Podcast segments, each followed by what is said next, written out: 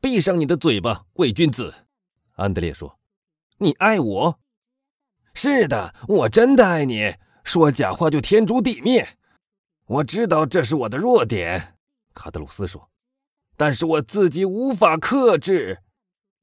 可是那却并没有阻止你把我叫来跟我玩鬼把戏。” No，卡德鲁斯说，把他那把很长的小刀在围裙上抹了几下。要不是我喜欢你，你以为我会忍受你赐给我的这种可怜的生活吗？你就想想看，你身上穿的是你仆人的衣服，由此可知，你雇着一个仆人，而我则没有仆人，我不得不自己烧饭。你瞧不起我烧的菜，因为你可以在巴黎酒家或太子旅馆的餐厅里吃饭。嗯，我也可以雇个仆人，我也可以有一辆轻便马车，我也可以爱到哪儿吃饭就在哪儿吃饭。但我为什么不这样呢？因为我不愿意使我的小贝尼戴托不高兴。来，我这番话你总得承认是对的吧？嗯。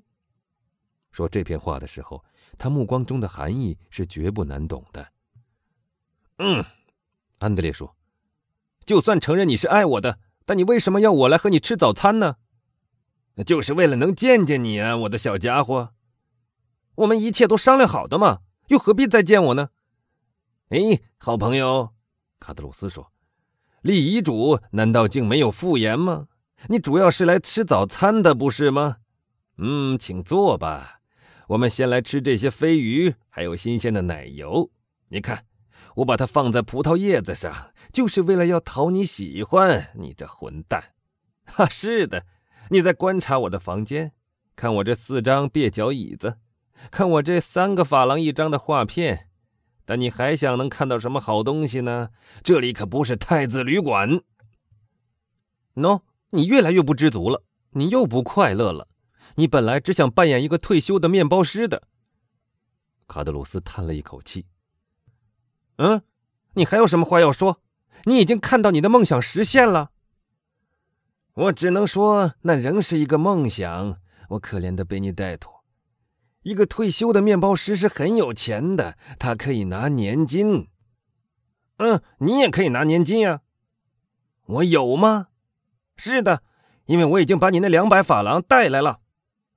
卡德鲁斯耸了耸他的肩。像这样勉强向人讨钱用，实在太丢脸了。他说。一笔不稳定的收入，不久或许就会断绝的。你看，我不得不省吃俭用，以防你的倒运。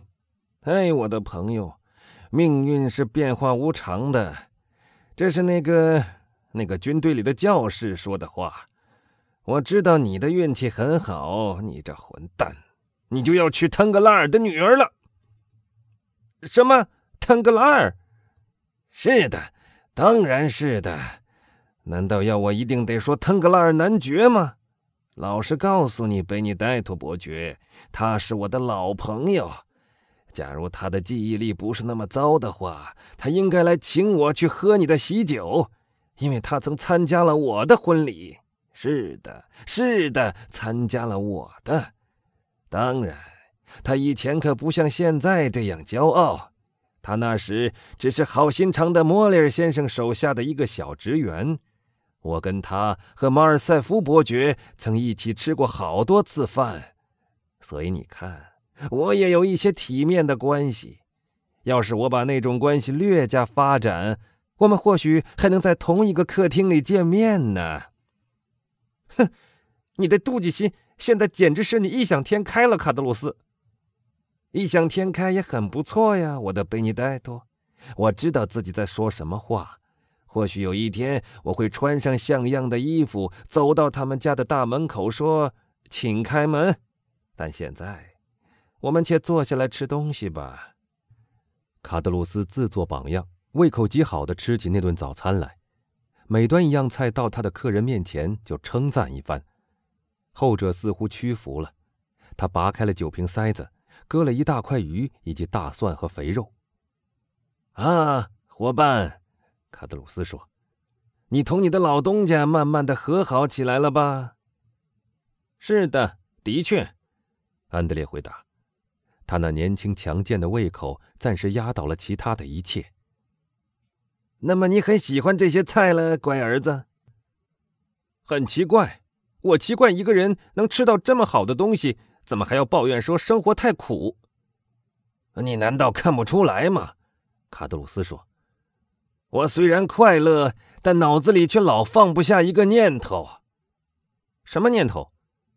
就是我是靠朋友过活的。我我一向都是自己养活自己的。你不必为这点不安，我还养得起一个人。不，真的，信不信由你。每到一个月的月底，我心里就懊丧极了。善良的卡德鲁斯。”以致昨天我不肯接受那两百法郎。是的，你想跟我说说话，但告诉我，你真的悔恨吗？真的很悔恨，而且我忽然想起了一个念头。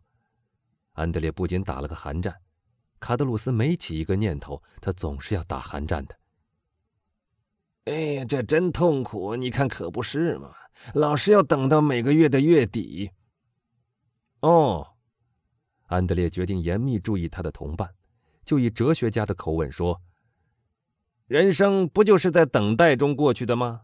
举个例子来说，我的情形难道比你好吗？嗯，我很耐心的等待着，可不是吗？是的，因为你所等待的不只是区区两百法郎，而是五六千或者一万、一万两千，因为你是个狡猾的家伙。”过去，你老是藏着一个小钱袋儿，想瞒过你这可怜的朋友卡德鲁斯。幸亏这个朋友有一个很灵敏的鼻子。你又来啰嗦了，谈来谈去总是谈过去的事情。你拿那种事来打扰我有什么用呢？啊，你才二十一岁，可以忘记过去，可我已经是五十岁的人了，我不得不想念那些往事。但我们且回到正经事上来吧。好的，我想说，假如我处于你的位置，怎么样？我就得设法实现。你想实现什么？我会以买农场为借口，要求预支六个月的钱。有了六个月的收入，我就可以溜之大吉了。嗯，安德烈说，那个念头倒不坏。我的好朋友，卡德鲁斯说。吃了我的面包，就接受了我的忠告吧。不论从肉体或精神上讲，你都绝不会吃亏的。但是，安德烈说：“你为什么不按你给我的忠告去做呢？你为什么不预支六个月或甚至一年的收入，然后隐退到布鲁塞尔去呢？你不必装退休的面包师，你可以装成一个破产者，那也很不错呀。”只有一千二百法郎，你叫我怎么退休呢？啊，卡德鲁斯，安德烈说：“你多贪心呀！一个月以前，你还在饥饿中挣扎。胃口是越吃越大的呀。”卡德鲁斯说，他狞笑了一下，像猴子大笑或老虎咆哮时那样，露出了他的牙齿，而且。他用那些又大又白的牙齿咬下了一大块面包，又说道：“我想出了一个计划。”安德烈对卡德鲁斯的计划比好的念头更害怕。念头只是胚胎，计划却是现实了。让我来看看你的计划吧，我敢说那一定很不错。为什么不呢？我们离开那个那个地方的计划是谁想出来的？不是我吗？我相信那个计划就很不错，因为我们现在已经到了这儿了。我并没有说你从来不曾想出过一个好计划，安德烈回答。但且让我们来看看你现在的这个计划吧。嗯，卡德鲁斯说：“你能不花一个子儿就使我得到一万五千法郎吗？不，一万五千还不够。要是少了三万法郎，我就无法再做一个规规矩矩的人。”不。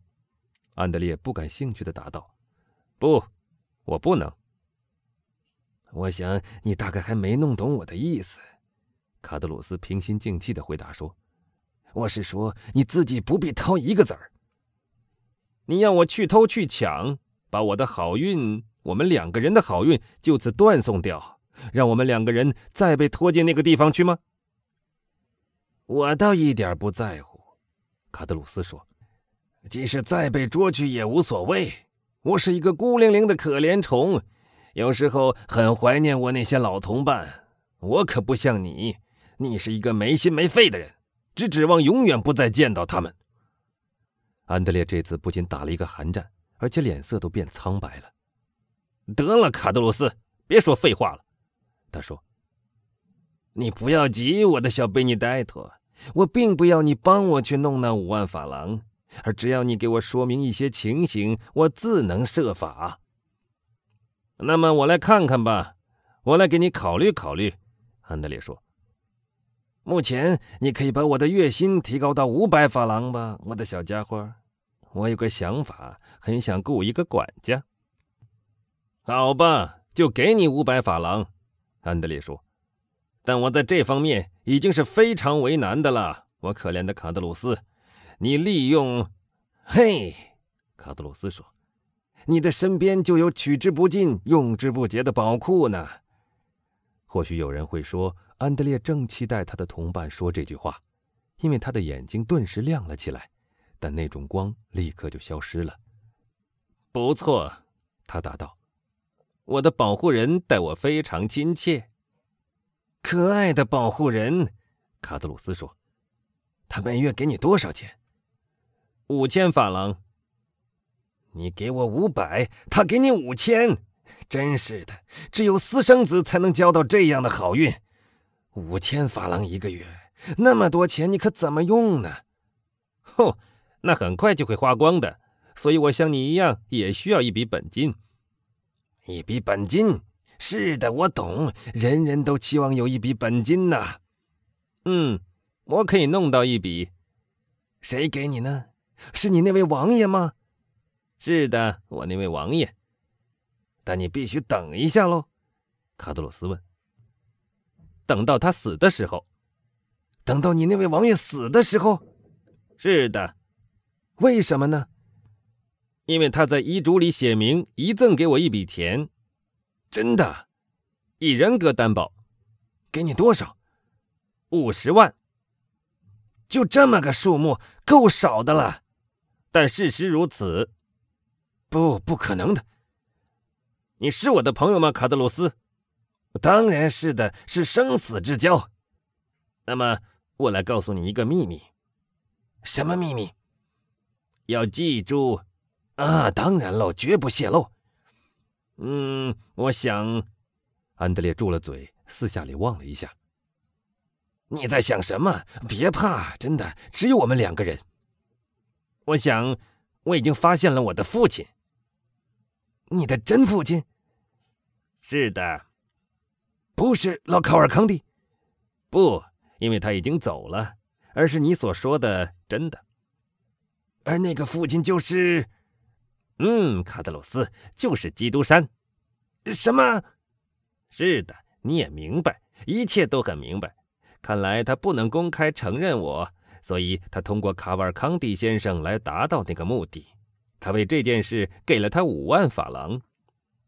五万法郎做你的父亲，只要一半我就干了。有两万，有一万五，我也肯干的。你为什么不想见我呢？你这个忘恩负义的家伙！这件事我事先怎么知道？我们还在那个地方的时候，就一切都安排好了。啊，这倒也是。而你说，在他的遗嘱里，又给了我五十万礼服，你能确定吗？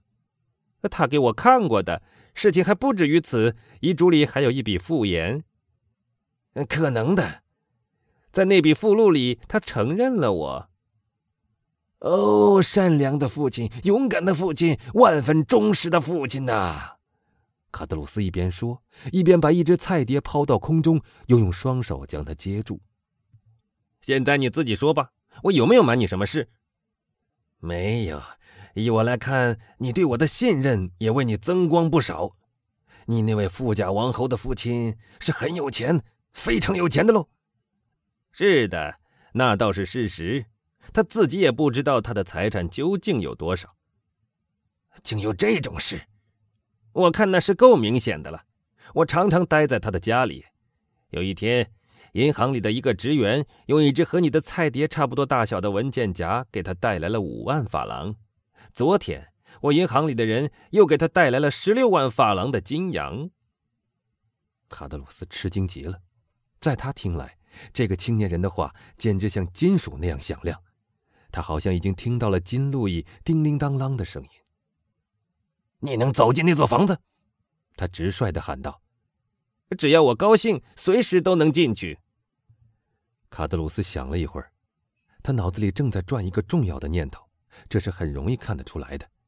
然后他突然大声说道：“我多想去看看呢！它一定很美吧？”“是的，的确美极了。”“他不是住在香榭丽舍大道吗？”“是的，门牌三十号。”“啊，三十号。”是的，一座很漂亮的孤立的房子，正面有前庭，后面有花园，你一定认得的。可能的，但我所关心的并不是它的外表，而是它的内部，里面的家具一定美丽极了。你见过土伊勒里宫没有？没有。嗯，它胜过了那座王宫。安德烈，不知那位好心肠的基督山先生要什么时候才能扔下一个钱袋来？哦。不必等他扔下一个钱袋来，安德烈说：“那座房子里的钱就像果园的果子一样多。你应该找个时候带我到那儿去一次。我怎么能这样呢？以什么借口呢？你说的不错，但你已经使我流口水了。当然了，我一定要去看看。我可以想出一个办法的。别说废话了，卡德鲁斯。我可以装成一个擦地板工人，找上门去。”所有的房间都是铺地毯的。嗯，那么我只能在想象中看看那一切来聊以自慰了。那再好不过了，相信我吧。他究竟是个什么样？至少也得给我一个印象啊。我怎么形容呢？那是再容易不过的事了。那房子大不大？中等。位置如何？真的，我得要支笔、墨水和纸来画幅图了。这儿都有，卡德鲁斯连忙说。他从一只旧写字台里拿出了一张白纸、笔和墨水。喏，都给我画在这张纸上吧，我的孩子。安德烈带着一个难以觉察的微笑，拿起笔开始画起来。那座房子我已经说过，前后都有庭院，是这个样子的，你懂了吗？安德烈把花园、房屋和前庭都画了出来。墙头很高吗？最多不过八到十尺。真谨慎呐，卡德鲁斯说。前庭里有树、盆景、草地和花丛。没有铁丝网吗？没有。马厩呢？在大门的两侧，就在这个地方。安德烈继续画他的草图。我们来看看楼下的情形吧。卡德鲁斯说：“楼下那一层是餐厅，两间客房、担子房。大厅里有一座楼梯，后面有一座小楼梯。窗子呢？窗户也华丽的很，很漂亮，很大。我相信像你这样身材的人，从每个窗眼里钻进去是不成问题的。有了这么大的窗户，他们干嘛还要装楼梯呢？阔人家里是什么都有的。百叶窗呢？”有的，但却从来不用。基督山伯爵是一个很特别的人，他甚至爱在夜里看天空。仆人们住在什么地方呢？哦，他们自己有一座房子，右边这儿有一间小小的车房，里面有梯子。嗯，那间车房楼上就是仆人的房间，里面有拉铃，可以和正屋里的房间通消息。啊，见鬼！你说有拉铃？你这话是什么意思？哦，没什么，我只是说装那些拉铃要花很大一笔钱，而他们的用途我倒也很想知道。以前晚上有一只狗在院子里巡逻，但它已经被带到欧特伊别墅去了，就是你去过的那个地方，你知道的。是的，我昨天还对他说：“你太大意了，伯爵阁下，因为当您带着您的仆人到欧特伊去的时候，这座房子就空着了。”嗯，他说：“那又怎么样？”那样，您总有一天就会被人偷去东西的。他怎么回答？他说：“即使有人来偷我，我又何必在意呢？”安德烈，他的写字台是有机关的。你这话是什么意思？是的，那机关能捉贼和发警报。我听人说，上次的博览会上就有那东西。他只有一个桃花心木的写字台，钥匙老是插在抽屉上。他没有失窃过吗？没有，他的仆人都对他很忠心。那写字台里应该有点钱的吧？或许有，谁都不知道那里面是些什么东西。那写字台在什么地方？在二楼。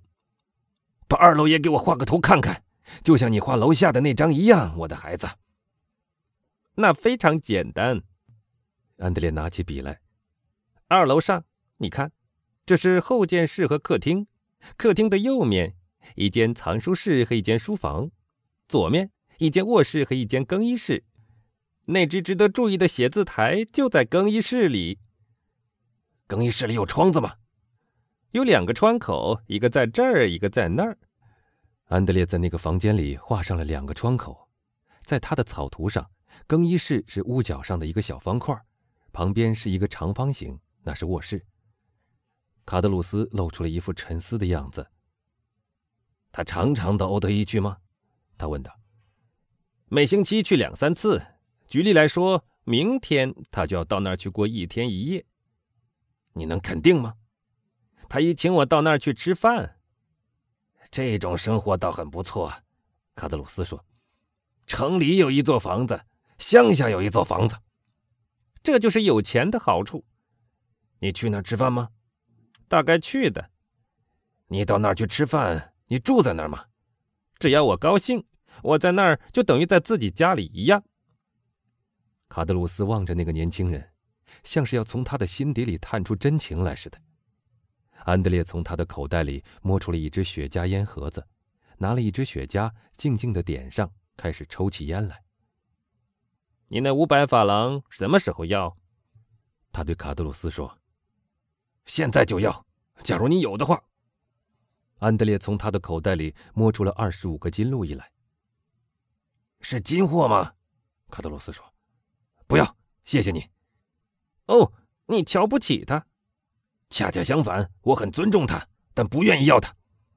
你可以去兑换的呀，傻瓜！金饰可以多兑五个铜板。一点不错，而那个兑钱的人就会跟随你的朋友卡德鲁斯。拉住他，问他哪个农夫会用金币付地租？别说废话了，我的好人，给银币吧，圆圆的，上面有头像的那种。五法郎的银币是谁都有的。但你以为我身边会带着五百法郎的银洋吗？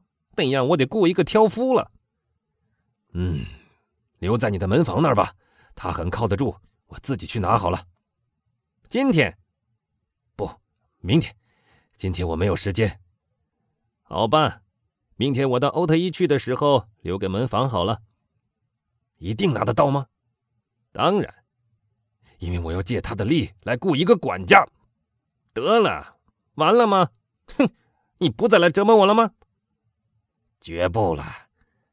卡德鲁斯的脸色已变得这样阴沉，安德烈很怕他又会来一个变化，他加倍装出愉快和随便的神气。你多快活呀！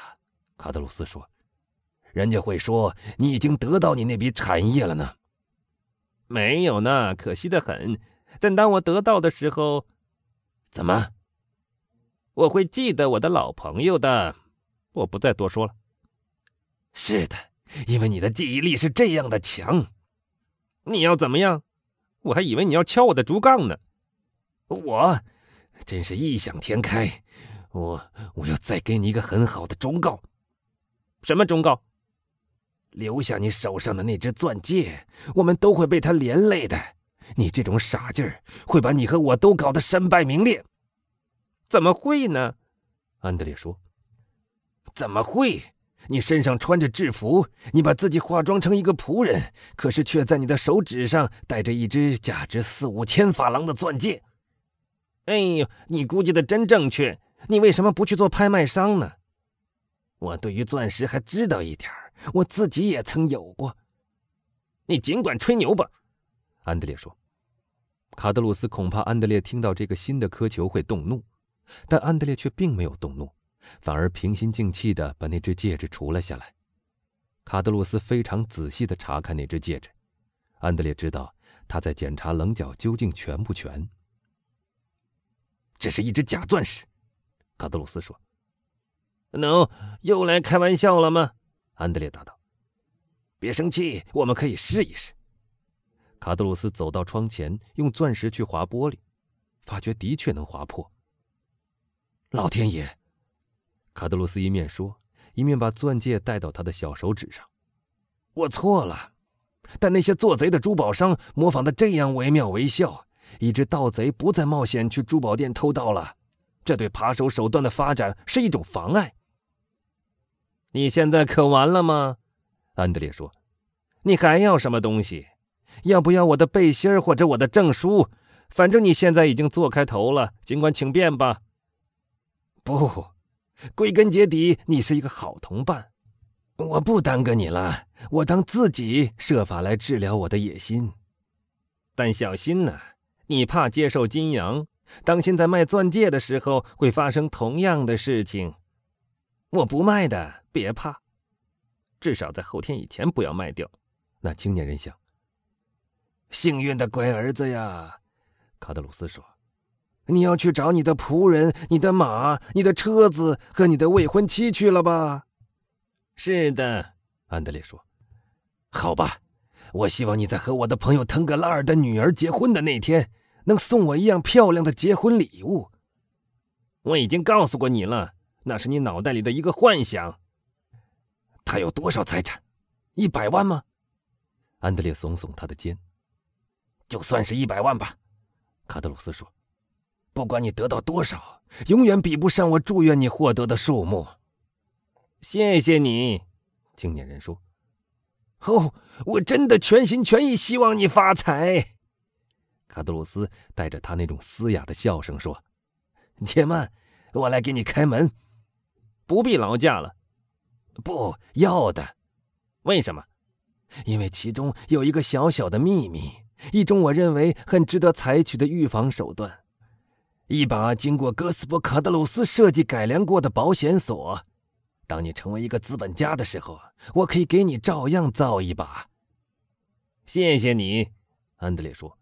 我在一星期以前通知你好了。他们分手了。卡德鲁斯站在楼梯口上，不但目送安德烈走下三重楼梯，而且还目送他穿过天井。然后他急忙回来，小心地关上他的房门，像一个聪明的建筑师似的，开始研究安德烈留给他的那个图样。可爱的贝尼戴托，他说：“我想他不会不高兴继承他的财产。当他摸到他那五十万法郎的时候，他总不至于把那个使他提前拿到那笔款子的人当做他最坏的朋友吧？”